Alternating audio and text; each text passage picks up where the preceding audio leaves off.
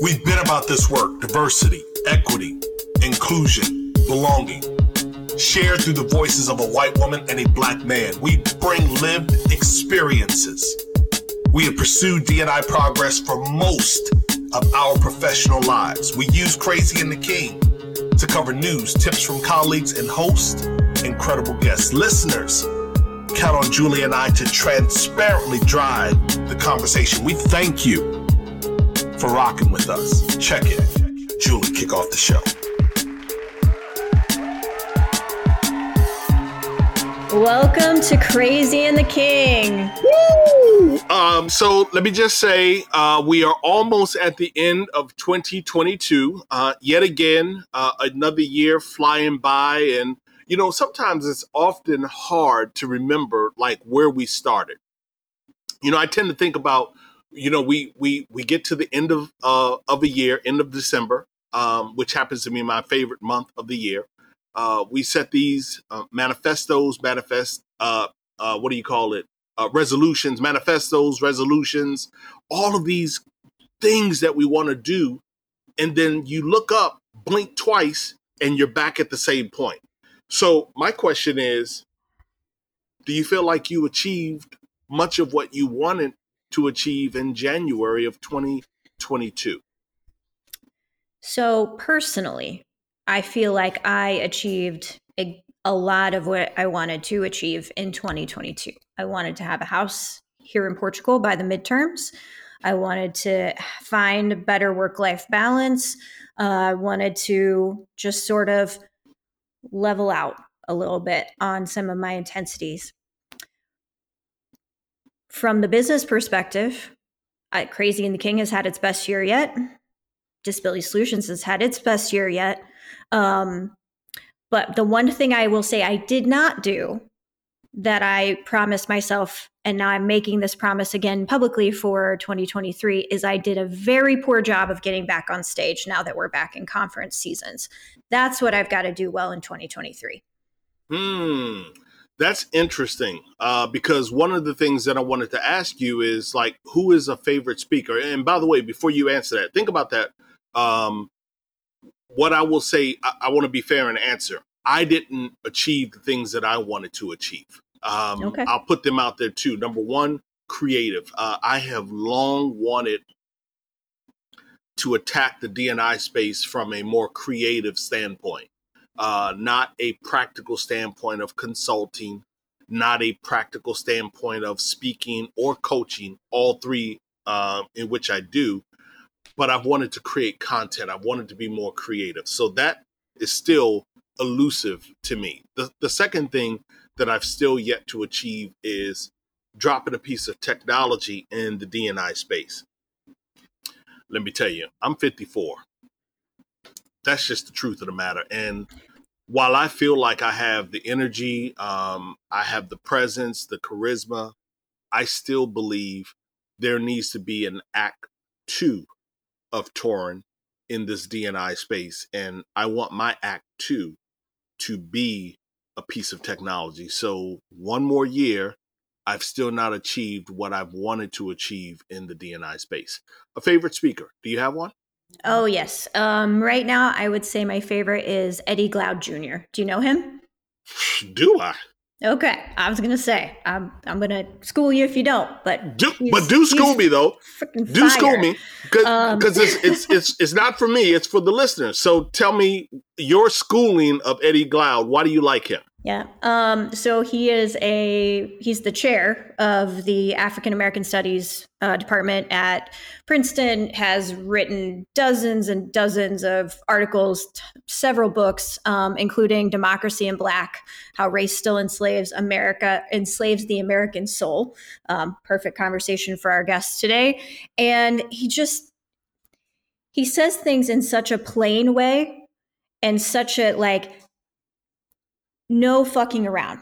It, it is black and white with Eddie, and he doesn't allow people to sort of skirt and play these little political, you know, responses and games. He calls it how it is, and he just takes you to church in a way that is so intense because he's so smart. He just knows the history that um, you know impacts black and brown people in this country today and has for you know hundreds of years and then he can tie it to the economics and the politics of it it's beautiful so I, I, absolutely agree with you. He is extremely smart, and one of the things that you said is uh, straight talk. One of my favorite speakers happens to be Cornel West, who is also extremely smart.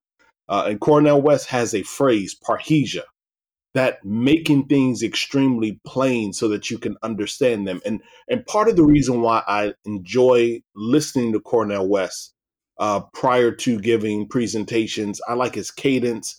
I like his ability to captivate an audience for 60, 90 minutes, no slides.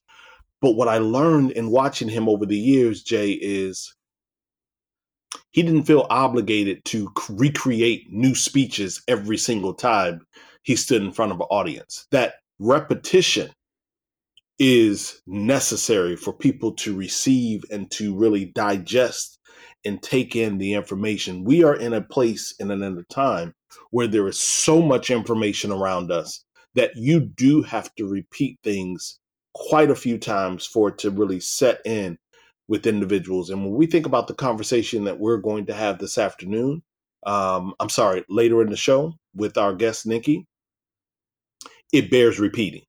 So, this is one of the episodes where I hope our listeners not only share it with their social tribes, but that you listen to it over and over and over again. So without any additional delay, why don't we um, why don't we take a quick break and then let's get to our guest, Nikki Lanier. Do you love news about LinkedIn, Indeed, Google, and just about every other recruitment tech company out there? Hell yeah.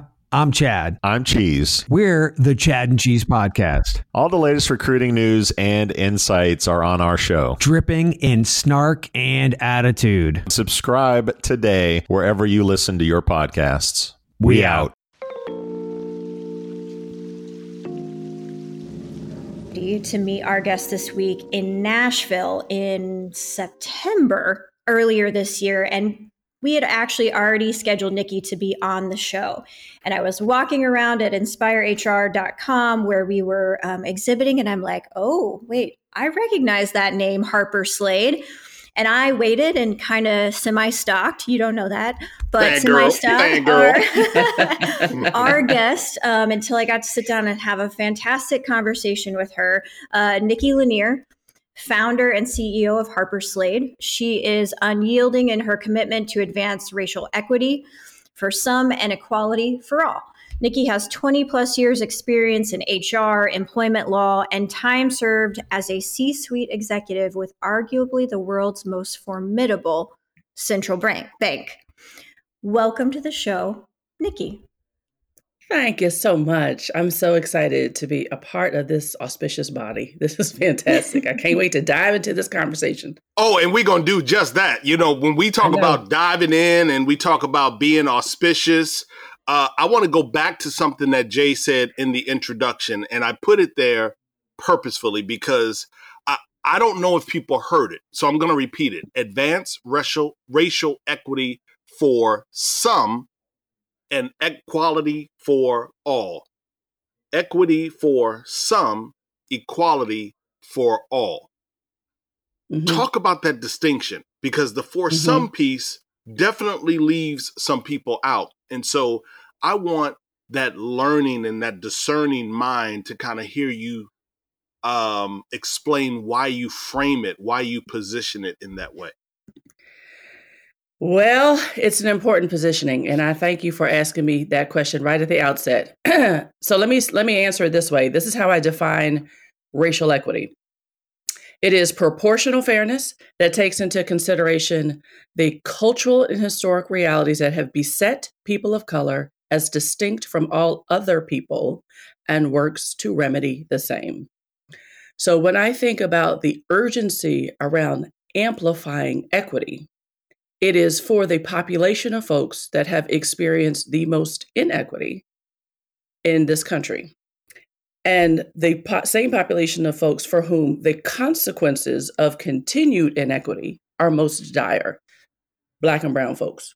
So, when I talk about equity for some, I'm specifically talking about Black people and Hispanic people, thereby helping to pave the way for equality for all, meaning all marginalized people, all people who are navigating the life of other or different, whatever that is, um, and then ultimately all mankind, as you know, Pollyanna is at my sound.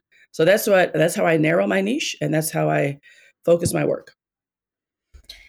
So I love Pollyanna. We need to keep Pollyanna in our work because if not, we we sort of drown sometimes. Um, we'll be stir crazy. Yep. Yep. Exactly. So I want to go back to something you said, but I first want to start with your background. When you told me about your sort of career trajectory, I thought I can sit and geek out with this amazing woman all day. Um, so tell us who Nikki is and and your kind of journey on your roadmap to now Harper Slade. Yeah, so I started out my career uh, practicing labor and employment law in South Florida. I went to law school at the University of Miami after having finished at uh, Hampton University with a degree in journalism. Um, so I spent I spent so much time practicing law and really understanding how employers try to find their way toward just complying with the behaviors that the law says you have to subscribe to in the workplace, and even that, for many, was a difficult undertaking. Uh, and then moving into HR where I spent probably 18 years, I guess. Uh, and I've worked for public sector and private, large companies and small, East Coast, West Coast. I've been the chief HR officer three different times. And oh my gosh, I just really began to understand and pay attention to how work works, when and where it restores, when and where it depletes, when there are continued breaches between what we expect from work and need from work to deposit into us and what in fact we receive when that breach continues in a continual in a continual way um, what does that mean for the way that we can find ourselves toward engagement? And this is not about race gender any of that stuff. It's just in general as human beings we come to work needing to be fed. I mean that, that's just a part of it in addition to the widget making. And so there, that feeding if you will kind of manifests very differently depending on the narrative that you come into the workplace with, the narrative that we're all assigned when we come into work. And so I started really studying that and becoming a, becoming a student of that in my own experiences as a Black woman navigating incredibly hostile, um, inhospitable environments that didn't know what to do with my the way my potency showed up in my black skin. Uh, just navigating that just became its own burden. And uh, so I was just paying attention to that. And then the last seven years I spent working for the Fed, not in a late legal or HR capacity. I was doing macroeconomic policy, monetary theory. Go figure. I don't know. Don't people ask me how? I don't know. So anyway, I happened into that great role. Seven years I spent in that, and really uh, started to understand from a community and employment's perspective uh, the cost of inequity. Like, how much does it cost for our country to be both racist and sexist? Um, and there's a dollar figure attached to that, trillions and trillions of dollars. So then that you know that's really kind of what informs my work that that that, that body of kind of academic and professional experiences. But what motivates me, what motivates me is the you know as, as Dr. King would say is the fierce urgency of now. There there's a there's a reality around the 2045 browning of of the country that we've got to reconcile. We have to reconcile um, here right now because America's getting blacker and browner. It's not getting any whiter, and uh, you can't sustain an economy with the majority of your population having had no real meaningful experience with how the economy works because they've been excluded from it. So that's kind of how I think about this work. That's what informs the work. That's what motivates my work. And that's like the tapestry that I bring to the lens with which I practice. You've used words like proportional and fairness and beset and navigating inhospitable uh, environments. You also use words, beautiful words like uh, restores or restoration, repletes, mm. which is taken away. And so yes. you, the last one that I want uh, to to latch on and stay with is the reconcile, the reconciliation. And so, how Nikki do we do a better job, or or let, let, us not go with the solution yet or, or proposed solution. Let's mm-hmm. go with how have we failed to reconcile? Give us a couple of examples of how perhaps corporate America, public policy, how have we failed to do some of that restoration and that reconciliation that's required? So, America has always, since its inception, been a country that leans toward marginalization, muting, and stunting of its browner citizen. Um, it has never known what to do with black and brown people other than punish black and brown for being black and brown. Um, now, what we have, what we've tried to do, our, our attempts at remediating that has manifested in the form of policy and law right? So we promulgated things like Title VII and um, you know Voters Voter Rights Act and and uh, equal opportunity laws. We've promulgated these laws. Really, what they do uh, is kind of beat back the manifestations of what's in your heart. So, said differently, if you truly believe that Black and Brown people are marginal, that they are subhuman, um, and not endowed with the inalienable rights that many believe were given to all humans, at least via the Declaration of Independence. If you believe that somewhere in your psyche, either overtly or covertly, laws will tell you what you can and cannot do to manifest that belief. But we've never dealt with a belief. We've never asked people to unpack what do you truly believe to be true about the value of Black and Brown people. We don't ask that in work. We don't ask that at home. We don't ask that in any kind of sustained, like consistent way. And because of that, we've never had to unearth it. We've never had to put it on the table and call it out and, and reckon with ourselves and with our psyche around that belief system. Our work at Harper Slade starts there. It is the harder work, the more daunting work, some might say, you know, the work that will yield little benefit. But I don't buy into any of that. Uh, I, I believe that work, this kind of work has to start with belief systems. So, where we have failed, Torin, is believing that if we erect enough laws and policies and statements and banners and monikers and, and statements and slogans, that somehow that will neutralize what beats in the heart of most human beings. And that is the the inherited understanding that black and brown are not equal to white. And that's what we have to deal with, I think, in work and in every other aspect of our lives. That is not a milk toast approach. Uh, you are, I mean, very, very direct. You are clear as, um, you know, one of my favorite speakers, Cornel West, says that is yeah. parrhesia. You know, that is straight talk parrhesia. Yeah. That is straight talk right there. How, how do clients receive that? You know, if, if that is where you are starting, you're starting with that mindset shift and that behavior modification system, and you are going right at it. How yeah. does that sit? I mean, I know it sits well because you're in business, you continue to be in business, but do you feel like the seats ruffle a little bit? Do you see some folks trying to get to the exit doors when you are speaking? You know, I, I know that feeling. I've I've stood on stage and watched people run for the exit doors when they know Head tour is about to go. That's right. That's right. Oh, I know. How, I know how does it right. sit? How does it sit?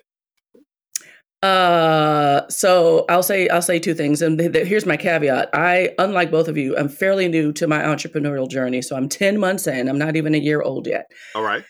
So congratulations. Thus far, too. thank you, thank you, yes. thank you, thank you. Yes, indeed. Thus far, the kind of clients that we've cultivated, that we've courted, uh, have some leaning into this work at very at fairly senior levels already, and they're pained by black and brown turnover, right?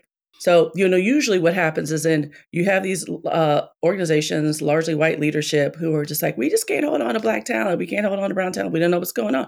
We give them mentors, like we, you know, i.e., we try to fix them. so um, what I what I try to help folks do is understand that the the our our niche is helping you cultivate environments where black and brown talent can thrive. That first requires that our clients recognize that no matter what attempts you have um, even earnestly tried to this point, um, unless you have done the belief system unpacking, unless you've asked questions of your leaders and your managers and your supervisors about what they believe around black and brown people, how they grew up, what they read growing up, how well traveled are they, have they ever had anything other than episodic engagements with black and brown people prior to coming to work, unless you're like diving into those kinds of questions, your environment is just not going to work for black and brown folk. It can't be the first time that you engage with me, Nikki, the first time you ever engage with a black person is in the workplace and now you're managing me and all you can bring to that is stereotype because that's all you got you don't have any lived experience really with regular cadence with somebody like me so our clients tend to kind of already know that that's that's one thing. So we try to be very judicious in how we're like vetting who's coming into the Harper Slade fold. But then the second thing is, and I'll be blunt about this, one of my one of my biggest marketing strategies strategies is um my public speaking. I do a lot of talks, a lot of conferences and keynotes and stuff on this. And so when people hear me talk about this and then come up after and say, we'd like to work with you, they kind of know how I get down. They kind of know what to, you know, what to expect and what they kind of need to ready themselves for. Um, and I don't, you know, I don't browbeat because I, I mean, I get where we are. I understand on some level how it could happen that you could be in this place in life and be, you know, white, male, heterosexual, able body, and really have no other lens, assign right to no other lens than yours. I understand that. Um, but I also understand the consequences of that. So we try to help them through that. Julie, you now now I mean you you got to see personally and in real life why I ran to my table. no exaggeration. Like you had a chance to talk to Nikki for what sounds like a semi extended period of time.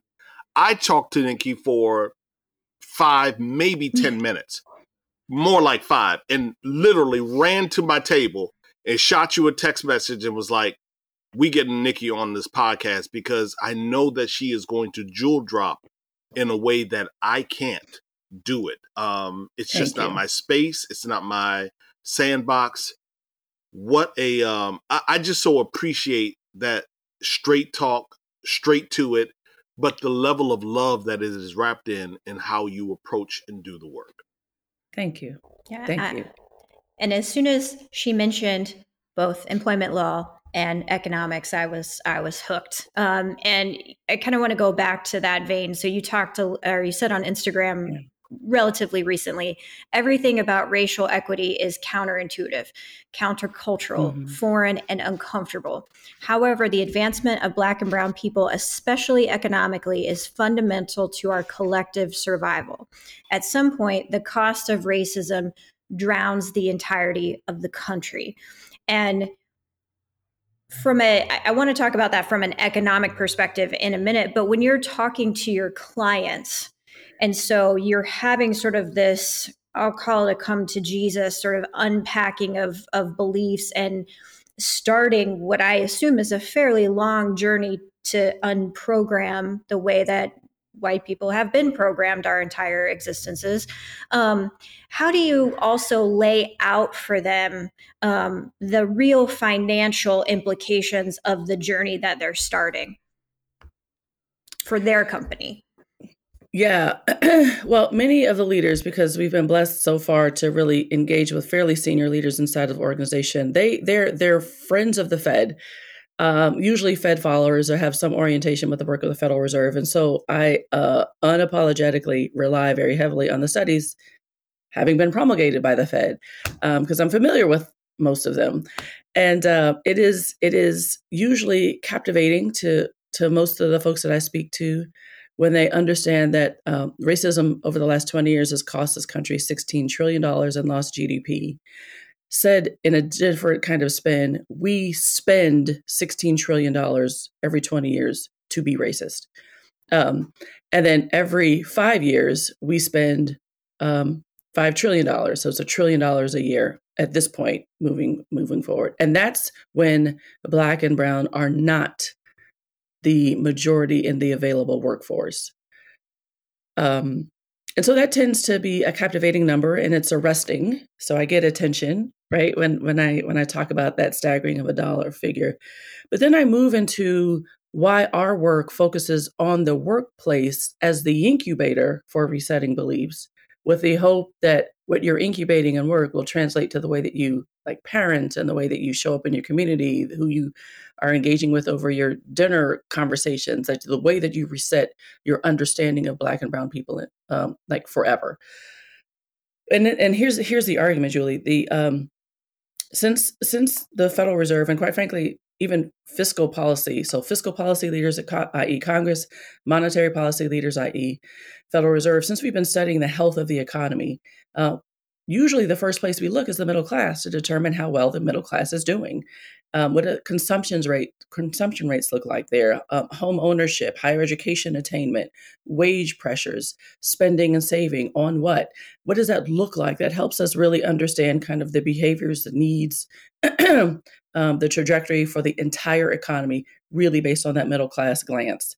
And since we've been studying this, since the Fed and, and, and Congress have been looking at this, we've always relied on white people to sustain, to really buoy that middle class which is kind of fine in because in that what i mean by that is that um, it, it's a population that that's a population of folks for whom um, artificial com- encumbrances into getting in middle class and moving up middle class are just not a reality they're not as acute so for the first time ever in just 23 years by 2045 we will be relying on black and brown people to move um, swiftly into the middle class and to be saturated inside middle class because black and brown will also be the majority in the available workforce. Whoever's the majority in the available workforce historically must also be the majority in middle class.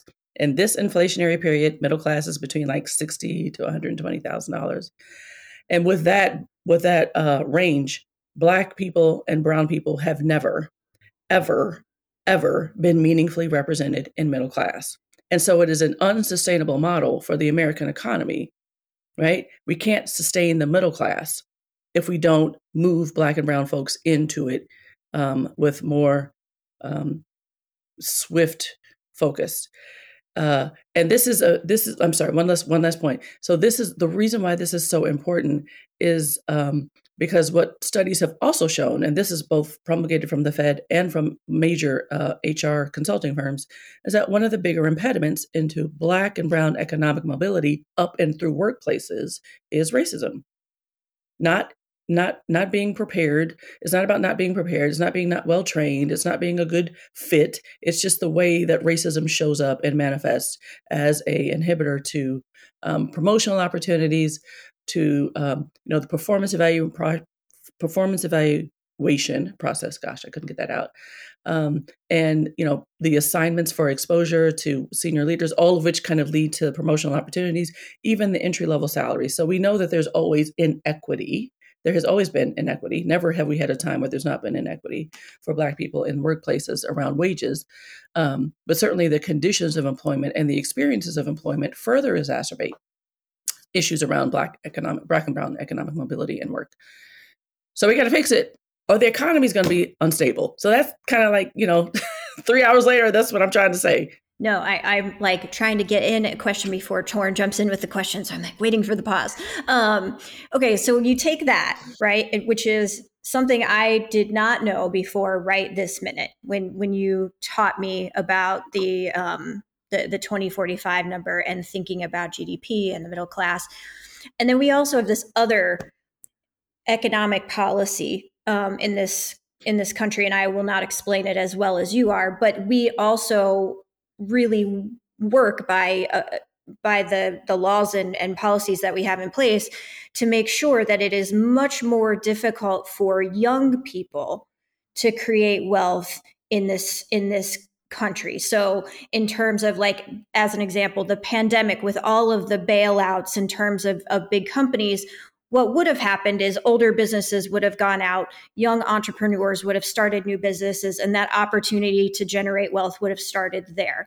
And then you have the other biggest piece of, of creating wealth within this country for the middle class is home ownership, which is now also out of reach for many uh, younger people. How does that multiply um, our need to take action for um, for this group of people, right, young Black and Brown people, to also be able to overcome additional barriers that sometimes may not exist in the same way for older Black and Brown people? Or I could just be completely wrong. Yeah, I, I don't see much by way of a generational urgency as I as, as much as I do. I mean, I'm not suggesting your argument is flawed in any way, but I from my perspective and my vantage point, I see I see the issue more rooted in how we see the value of black and brown humanity the the presumption of assigned value to black and brown bodies, irrespective of age um, and gender, is just um, far too elusive and too conditional. Like black people, especially, tend to matter only in context with like a footnote or asterisk, and even then for like a finite period of time. It's very conditional, and that has its, has a cost, irrespective of age, and so it plays out more acutely sometimes depending on like generational nuances and like some of the generational consider- considerations. But the fundamental premise under which all of this rests is this understanding this kind of presumption of um, black and brown diminishment. I wish, like, I, I swear, I wish I, I knew you um, about 12, 14 months ago when I curated a uh, speaker series for one of my clients and oh, wow. the client was ICE Mortgage, and I would have absolutely had you in the lineup. I actually would have taken myself out of the lineup and left in the other two women, and I would have added you because the richness is something that should not be ignored. And so I just want you to know, Nikki, I absolutely appreciate how you have framed this work. You you mentioned Thank on you. your website, people will be able to see it uh, that workplace turnover due to racial inequity has cost 172 billion dollars over the yeah, past yeah. five years. You speak Mhm. specifically about the required collaboration across the entire franchise to include a ribbon of public policy where i think we are missing uh, and this is just a statement and then i want i want to close on nikki uh, i'm sorry slade harper i just have to mention I would love to see our politicians as bold as this right here. I don't need them to too. stand, you know, I don't need them to to stand and curse people out or any of those things, but I do need them to be unafraid to say black and brown people or black people or brown people or uh those that are older, if you will. I need them to call a thing a thing and not be afraid to create policy legislation that speaks directly to that audience, that group. I appreciate what you've done. Tell us about Slade Harper. Love the name. I know the history. Those that are listening can go out to Slade Harper. Doc, I'm sorry, harperslade.com. Harper Slate. Yeah. Harper Slade. I got it t- twisted around. They can go to harperslade.com, harperslade.com. But tell us about the beautiful work that is being done by you and your team. Yeah, so thank you for the opportunity. Uh, Harper Slade is named in honor of my grandmothers. That is their my paternal and maternal grandmother's last names, respectively, and uh, they gave birth to two amazing souls who were very steeped in the civil rights movement. And my parents are the inspiration, as well as my grandmothers, um, for my work every single day. I, I see this as almost an assignment passed in utero for me to to be uh, meaningful and using my blackness for blackness, as my grandmother used to say. Um, so what's next for us? We, you know, since we've been at this for a couple of months now, uh, one of the things that we're noticing, Torrin, with our clients is that, you know, even with the most, the best of intentions, our clients still struggle with how to practice these new skills and reset belief systems in the workplace because they got to go home, most of them back to segregation. Most of us still live in very homogeneous environments. And so we go back to trusted circles where everybody, our friends, our families, our loved ones, the people that we go out to dinner with and have go on vacation with, they're usually the same political affiliation, same socioeconomic class, same race, um, same kind of thought patterns. And it's hard to disrupt those circles. Um, that's where we are nested. That's where we feel our greatest sense of comfort.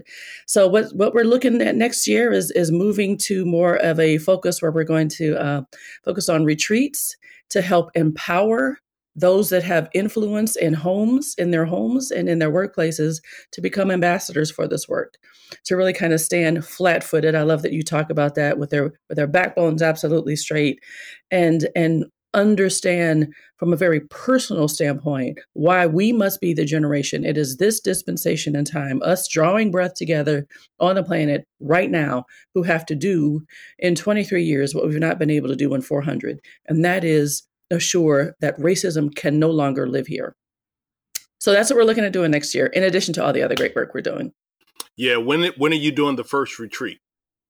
Oh, good Lord. I don't know. We just kind of Okay. came up with this concept. It probably won't be any time earlier than fourth quarter last next year. Fourth quarter next year. Okay, got it. Yeah, um, yeah. Well, I'm sure we'll talk a number of times before then. but I want to see if I can participate and not present, be present, but I want to see if I can um, participate in a way that gifts and or allows an individual to be there who otherwise may not be able to afford to be there. All right, because Oh I gosh, absolutely believe in your work. Thank you. Oh, Torrin, thank you so much. That's wonderful. and Wonderful absolutely market it out to all of our crazy in the king listeners and all that stuff however we can support you is excellent so harperslade.com on instagram harper slade llc um, where else should our listeners find and connect with you nikki Yeah, so we have we're face on Facebook, uh, LinkedIn, YouTube. Um, if anyone wants to reach out by email, we're at admin at harperslade.com. And of course, our website, www.harperslade.com. wonderful thank you nikki lanier for joining us this year on crazy in the king Welcome, change agents, to your go to place for stories that ignite your spirit, fuel your purpose, and connect us all. We believe in the incredible power of the human spirit, its boundless resilience, and the inspiration it brings to our lives. On the Driving Change podcast, we'll journey together through the extraordinary yet very relatable experiences of some of the most amazing people on earth. Our mission? That through these stories, we might just spark change within you and awaken a newfound motivation to harness your unique gifts to make a real difference in the world. So get ready to be inspired and join us on this incredible adventure. You can find the Driving Change podcast on Apple Podcasts, Spotify, iHeartRadio, or wherever you love listening to your favorite podcasts. awesome Like, did, did she do some jewel dropping? oh yeah oh yeah Did she drop some receipts, as the mm-hmm. young folks say? Yeah, yeah, she put it out there. And, you know, in the spirit of Nikki and the work that she is doing, uh, we are absolutely going to amplify women in our Her Voice segment that are focused on financial inequity and social impact and social justice. And our first uh, individual in Her Voice this week is Geeta. I believe it's Geeta. It could be Jita uh, Gopinath. Uh, she is an Indian American economist serving as the first deputy managing director of the International Monetary Fund, or the IMF. Uh, it's the number two leadership position, and she has been in such since January 21st of this year. Hats off to Jita. and Tolu Lawrence, who is the managing director of programs and partnerships at Just Capital. She leads the program team in developing cross sector partnerships and engaging America's largest companies to advance job quality and equity in the workplace. And then last but not least, Jennicet Gutierrez. Uh, she is a community organizer for Familia. It's a trans queer liberation movement, and they go by the acronym TQLM. Uh, Gutierrez is a transgender rights activist, an undocumented community organizer, and you might remember her from her national attention that she received in 2015 when she interrupted America's favorite president, Barack Obama, during Pride Month. Uh, and she made that interruption because she said, Look, I need to, to make sure that we get a release of LGBTQ immigrants uh, in detention centers, and we need to put an end to deportations. So she's not afraid of some of the biggest stages. Really, what we wanted is to drive home the point that we must all find a fight and do something. Amazing, amazing. About to close out 2022. Thank you again to our guest, Nikki Lanier, who was just incredible. Go find some Eddie Glaude Jr., go find some Cornel West. Take us home, Tor. I close reminding each and every one of you to find your voice, to share the pod with your digital tribe, to build be build better teams, be a better human, build better workplaces, better culture. Do what Judith Glaser says in conversational intelligence. Everything happens through conversation. For now, Jay and I are Ghost. See ya.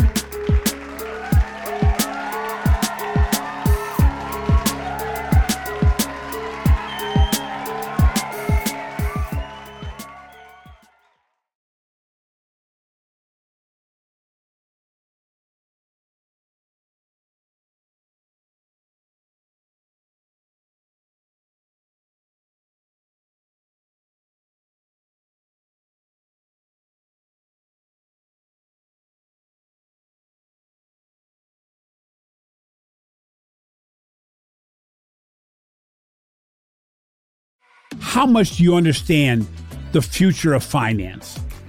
I'm Jim Marous, a top 10 banking influencer and host of the podcast Banking Transformed, where we dive deeply into the rapidly evolving world of banking and financial technology. Join me as I interview industry experts, thought leaders, and innovators as they unravel the latest banking trends, disruptions, and game changing technologies reshaping the world of finance. Redefine your understanding of the banking ecosystem. Subscribe now to Banking Transformed, available wherever you get your podcast and now available on YouTube.